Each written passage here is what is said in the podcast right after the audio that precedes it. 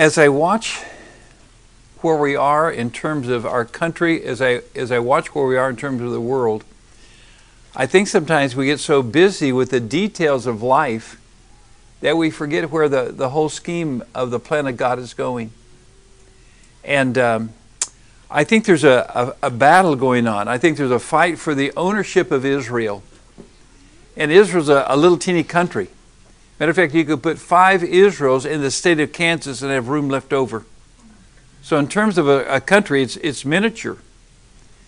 But isn't it interesting that, that every single day it makes the news? And it made the news in a big way at the end of this week when the Security Council held an emergency meeting summoned by a number of countries, we'll look at that, to, to take care of a situation that they think is dire to, to bringing uh, peace or war to, to, the whole, to the whole world.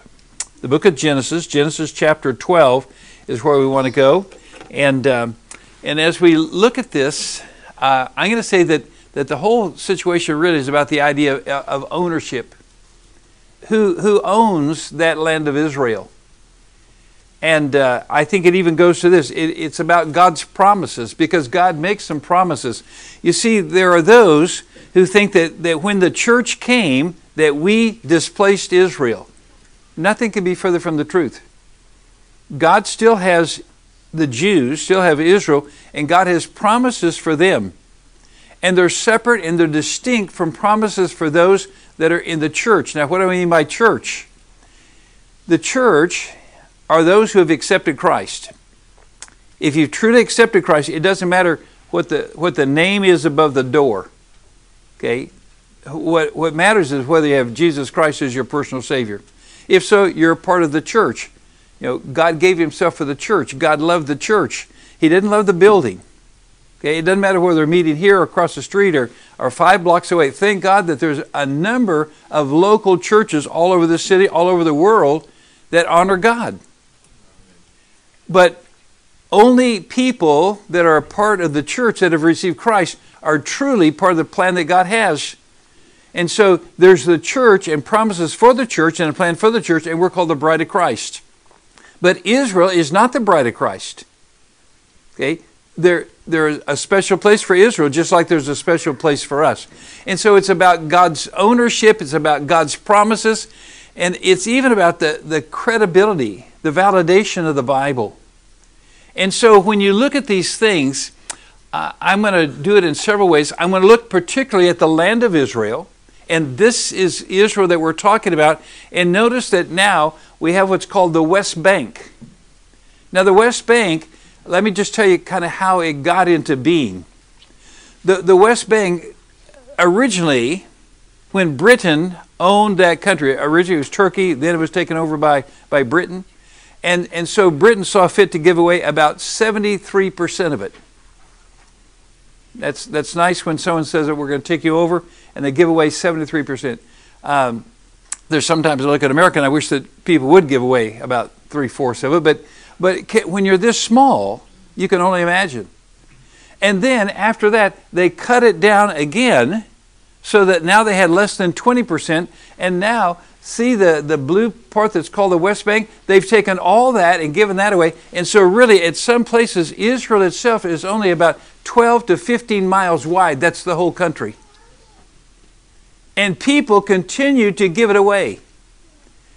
And this week in the United Nations, they're trying to do it again.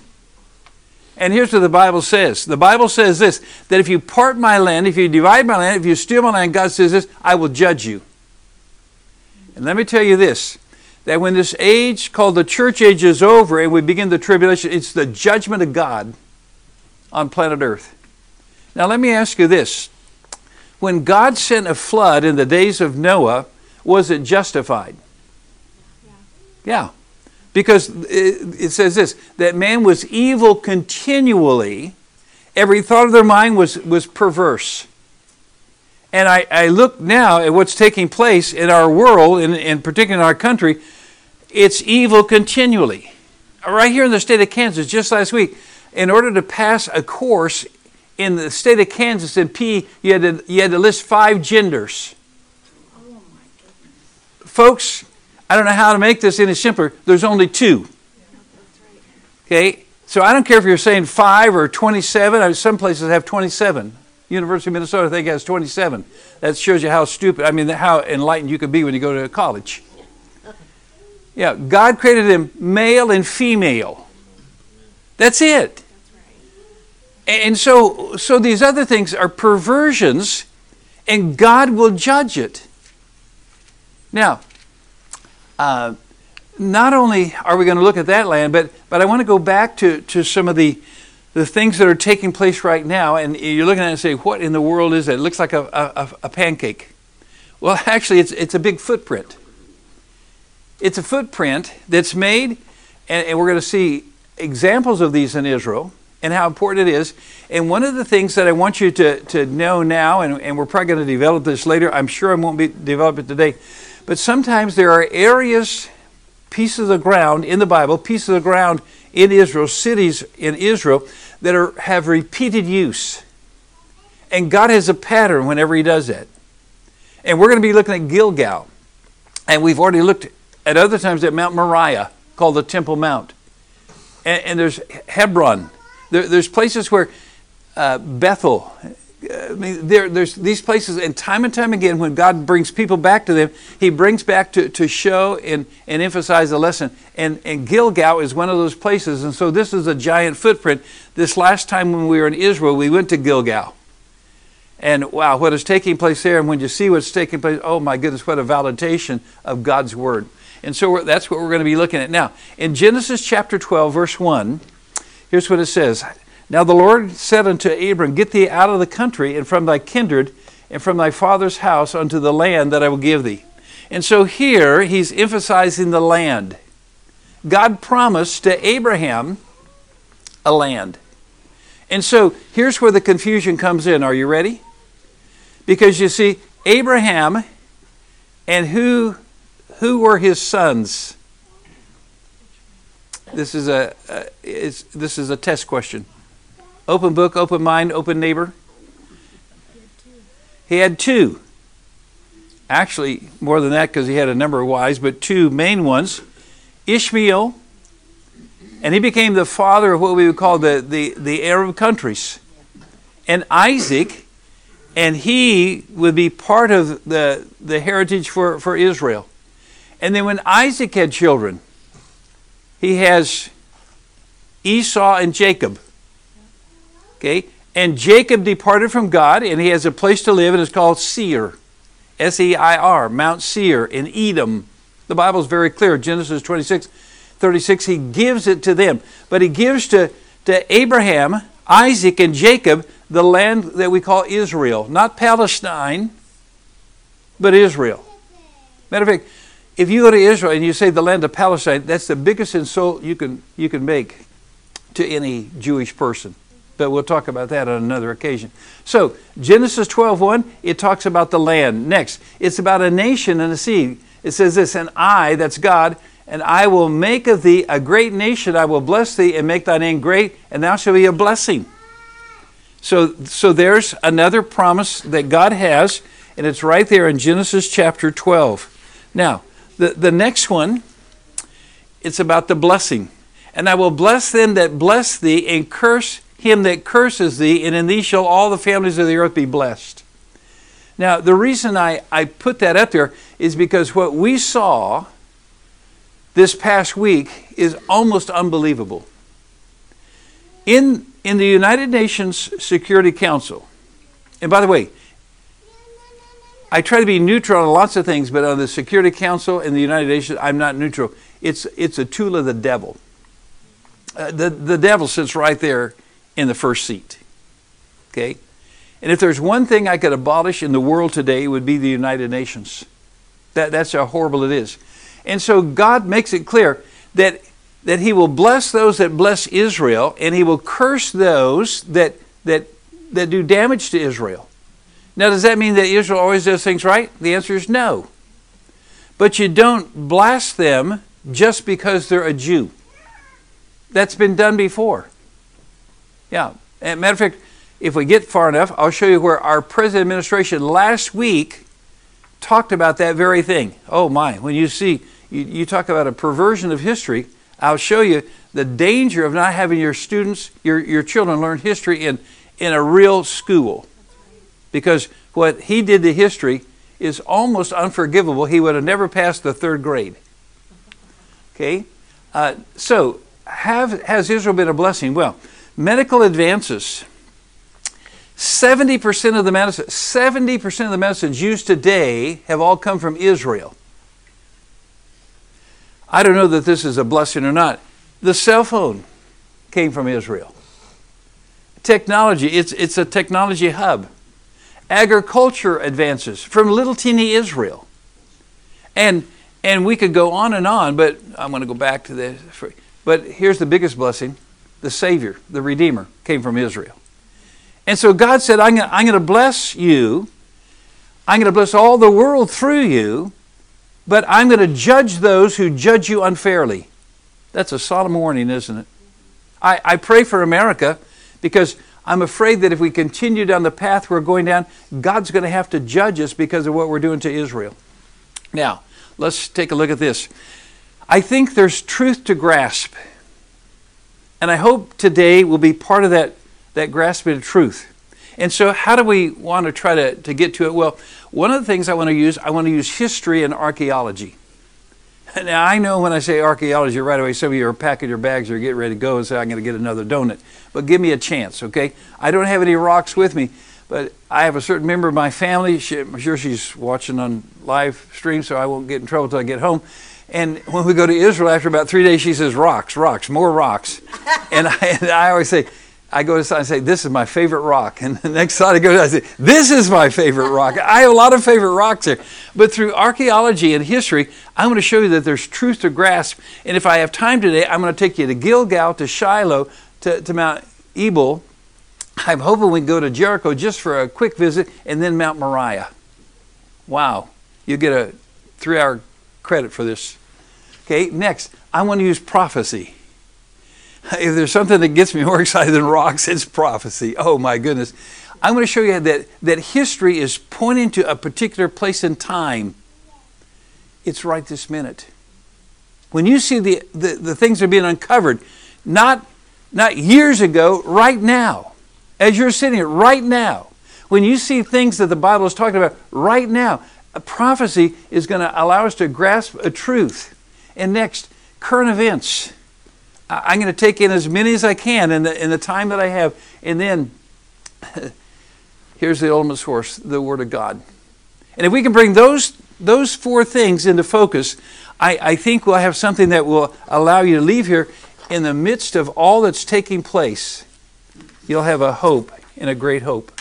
So, so let's begin with, with archaeology. And, uh, for, and recently, I mean, this is, this is just fantastic because you see, um, up uh, somewhere here, I'm going to show a little clock. And here's what to keep in mind that Israel is the hour hand. When Israel begins to dominate the news, that says the hour is getting close. Then the Bible says Jerusalem. When you see it being focused on Jerusalem, that's the minute hand. And when it comes down to the Temple Mount, that's where the action is at the final place. That's the second hand. And when you see what took place this last week, you want to know something? We're not hours away from, from the Lord's return. We're not, we, Jesus could come before I'm done.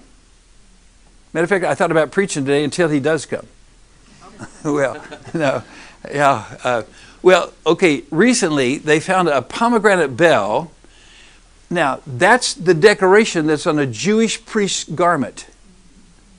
The old garments of two and three thousand years ago had a pomegranate bell on the bottom of it, and they found it right on the Temple Mount. Now, here's why I say that because right now, right this minute, this week, the Security Council is talking about who should have access and who really owns the Temple Mount.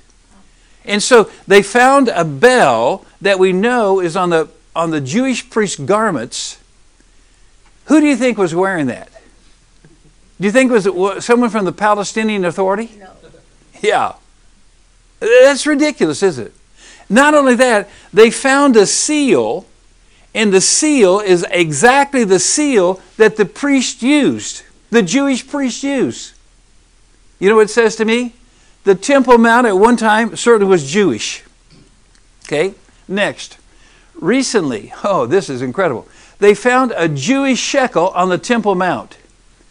Now, this is December the 15th. Sorry to give you news so old, but less than a month ago, it was a major find. It made the headlines. Here's what's unique about it on Jewish coins, they still do this. They don't put the face of a person because they see that as an image, and the Ten Commandments say, You'll have no image before you. So all their coins have a symbol of, a, of an object. And it's interesting because there, do you think for a minute that, that the people that are up there that are not Jewish were using shekels? Uh, who are you kidding? Listen, recently, the Pool of Siloam was uncovered, and January the 3rd, they're now inviting tourists to now visit that. When we were there in November, the street on the city of David from the Pool of Siloam up to the Temple Mount to the city of David, it's, it was in the process of being open. Today it's open. You can go there right now. It verifies the story of the Bible where Jesus healed a man and told him to go down to the Pool of Siloam and to do the final process. Do you, do you see what's taking place? Luke 19, I think it's verse 40, says this. The, the, the leader said to Jesus, Stop him. Because the people were saying, Hosanna, Hosanna, God is true. And, and they said, Stop him from saying that. He said, If I stop him, the, the stones will cry out. My friend, the stones are crying out. All, all these things are, are, are taking place right now. Oh, we're not done. Recently, they located a small lead tablet I've told you about some of this before. Dr. Scott Stripling, wow, we went there, and, and when he met with us, it was just wonderful. Because they found this little clay, uh, sorry, little lead tablet. And, and they actually found it. They'd, they'd gone through the, the uh, they, they'd already sorted things in Shiloh. It was in the junk pile. There's a new technique now for sorting they go back, they resort the junk pile. Boy, he'd be mad if he heard me say, call it a junk pile, dirt pile, debris pile. And they found this little tablet, little lead tablet. It's about this big. I mean, it's little. Okay, it's so f- fragile, it's so old that if they pulled it apart, it would crack and, and, and ruin some of it. So they now have a new technique, not only a new technique to, to sort debris, but a new technique for reading that. And here's what's incredible this little silver bullet said this is a silver bullet that will eliminate all doubt about the Jewishness of Israel. Because the archaeologists at that site were saying, We don't know that this is Jewish. We don't know that it's Israel. Now, this is unbelievable because in the Bible it describes it. It talks about the fact that there's a mount, and it's called the Mount of Blessing, Gerizim, there's another, the Mount of Cursing called Ebal. And in between, it talks about how there would be an altar built. I mean, the Bible describes this. And so part of the problem has been this that when they went there, the altar at first was made of stones, and they said, that's not a Jewish style altar. They were right. So, therefore, these brilliant university minds said, and if it's not a, a Jewish kind of altar, that means that the Jews were never here. Think about that step of logic just for a minute. That's horrible, isn't it? Yeah. Because it's not in one place, it means that they were never. Yeah, that's, that's like looking out saying, I don't see an airplane, therefore there's no airplanes ever. I mean, really, think about that kind of reasoning. I think those people are elected to Congress.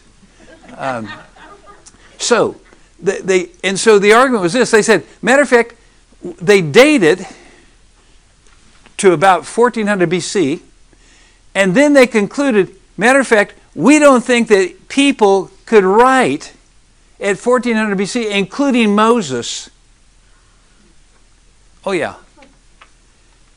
Now, well, I'm going to fast forward. There's lots of other things they said that would make you laugh they took this, they began to they, they began to do the interpretation with this little brass tablet. And in there, they found the name Yahweh Jewish name for God written in Hebrew. Hmm, someone must have known how to write. and, and God's name in Hebrew is mentioned twice right there. Furthermore, it mentions the word curse 11 times. And so here's the passage in Deuteronomy 27. It says, On Mount Gerizim, he will bless the people. On Mount Ebal, he will curse the people. And then, this is the rest of the chapter. The word curse, curse, curse, curse, curse is there because they're standing on the altar. It's all found there on a little lead tablet, exactly where God said it would be. You know what it says? There was a God, there was an Israel, they could write, and this is the land of Israel. The, the stones cry out. Oh, I wish I had another hour to go on that. Here's another one. See the altar? In the Bible, it, it's real clear. Joshua was told to make the altar of whole stones. Why? Because he said, on the altar, I don't want anything man made. So when you cut the stone to fit, it's man making part of the sacrifice. God says, no, no, no, no, no. Go get whole stones. So, so here's this altar, and they say, well, that's not Jewish. They're right, it's not Jewish. Because you see, after the Jews built an altar, some enemy came in, the Philistines came in, and they built an altar on top, and they used cut stones and they put the altar right on the same place. And a Christian archaeologist, thank you, Dr. Scott, said, let's take a chance and let's go below those cut stones. And guess what? Jackpot. There's an altar, just like the Bible describes, made of whole stones. You know what I think? I think it's Jewish. Not only that, in Shiloh, wow, we went there. I mean, we, we were just there. And uh, this is the dig assistant, Abigail Levitt is her name. And she's so excited because she said, In Shiloh, we, we believe we found what is the Holy of Holies. I'm so excited, I lost my pointer. Cynthia just gave me this. Oh, yeah, look at it. See this area right here? This is exactly the dimensions of the Holy of Holies. So just now on digging it, here she is. She's talking to us about this. Is Dr. Klein, and I, I mean this is incredible. Now, why is that important? Because the Bible says that after they crossed from the wilderness, the first place they put up the tabernacle is in Shiloh.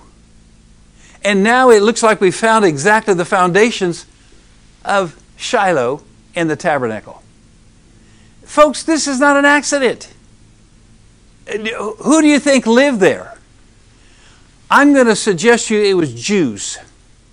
Now, maybe it was Mexicans, maybe it was Texans, maybe it was Californians, but I'm pretty sure it's Jewish. Okay, you see what I'm saying? That's, that's just part of it. Not only that, as they continue to dig through the ruins, they have piles of these dig things. And on one side, what was incredible, they, they found a whole bunch of the sacrifices and, and the bones of them. And what they notice is this in this stack, there's a whole bunch of right sided bones. Right sided bones?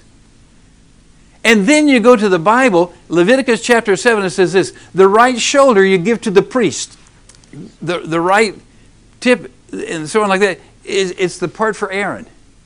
No other people in the world divide the sacrifice and give one half to the priest and the other they burn up completely so you can't find it. That's why there's a whole bunch of right sides. Who does that? Oh, people from Florida. I mean, are we so stupid? Uh, the stones are crying out, folks. You see what I'm saying? I, I got to move. Oh, Jericho. Wow. Now, there's some really, I, in the last week, I've watched three incredible YouTube stories on Jericho. I got so excited about it, I almost preached on Jericho today. But here's what's fantastic. And by the way, uh, we'll give you those sites. I disagree with the, the dates. They, they put it about 10,000 BC. I think they missed it. I think it can be older than 7,000. But I'm just going to say this a very old city. It's one of the oldest cities. And, and there's been a lot of questions about it because among the things is this how come the wall is so tall? Because we don't know who their enemies were. There were supposed to be no enemies in. And and how come? Um, see this? That's a, a, tower. That's a watchtower. At first, I thought it was a grain silo. No, it turned out to be a watchtower. There's our steps and and so on. They go up toward the, the top of the wall. And these these watchtowers are huge. And this wall is absolutely huge. And now, guess what? They, they've just, here's what they just found out. As they continue doing that, here's what we know that it was in Jericho that they first began to go from nomads to being farmers. You're going to like this. And it's also the first time they went from, from being nomads to actually pinning up and corralling animals, having cattle ranches, sheep ranches, goat ranches, and camel ranches, Jericho. And they lived inside there. And so those towers were watchtowers, not to protect them from an enemy, but to protect their farming rights because the nomads would come through and they would steal their grain, they'd steal their, their, their crops and their animals. And, and then the wall, the wall that they have outlined now, it's exactly what it would take to, to march around just like the Bible says. And listen to this, and how it collapsed is exactly how the Bible said the wall of Jericho fell. Now, to me, it shows the Bible's real. Look, God has given us all this evidence, and there's more. Can we go to.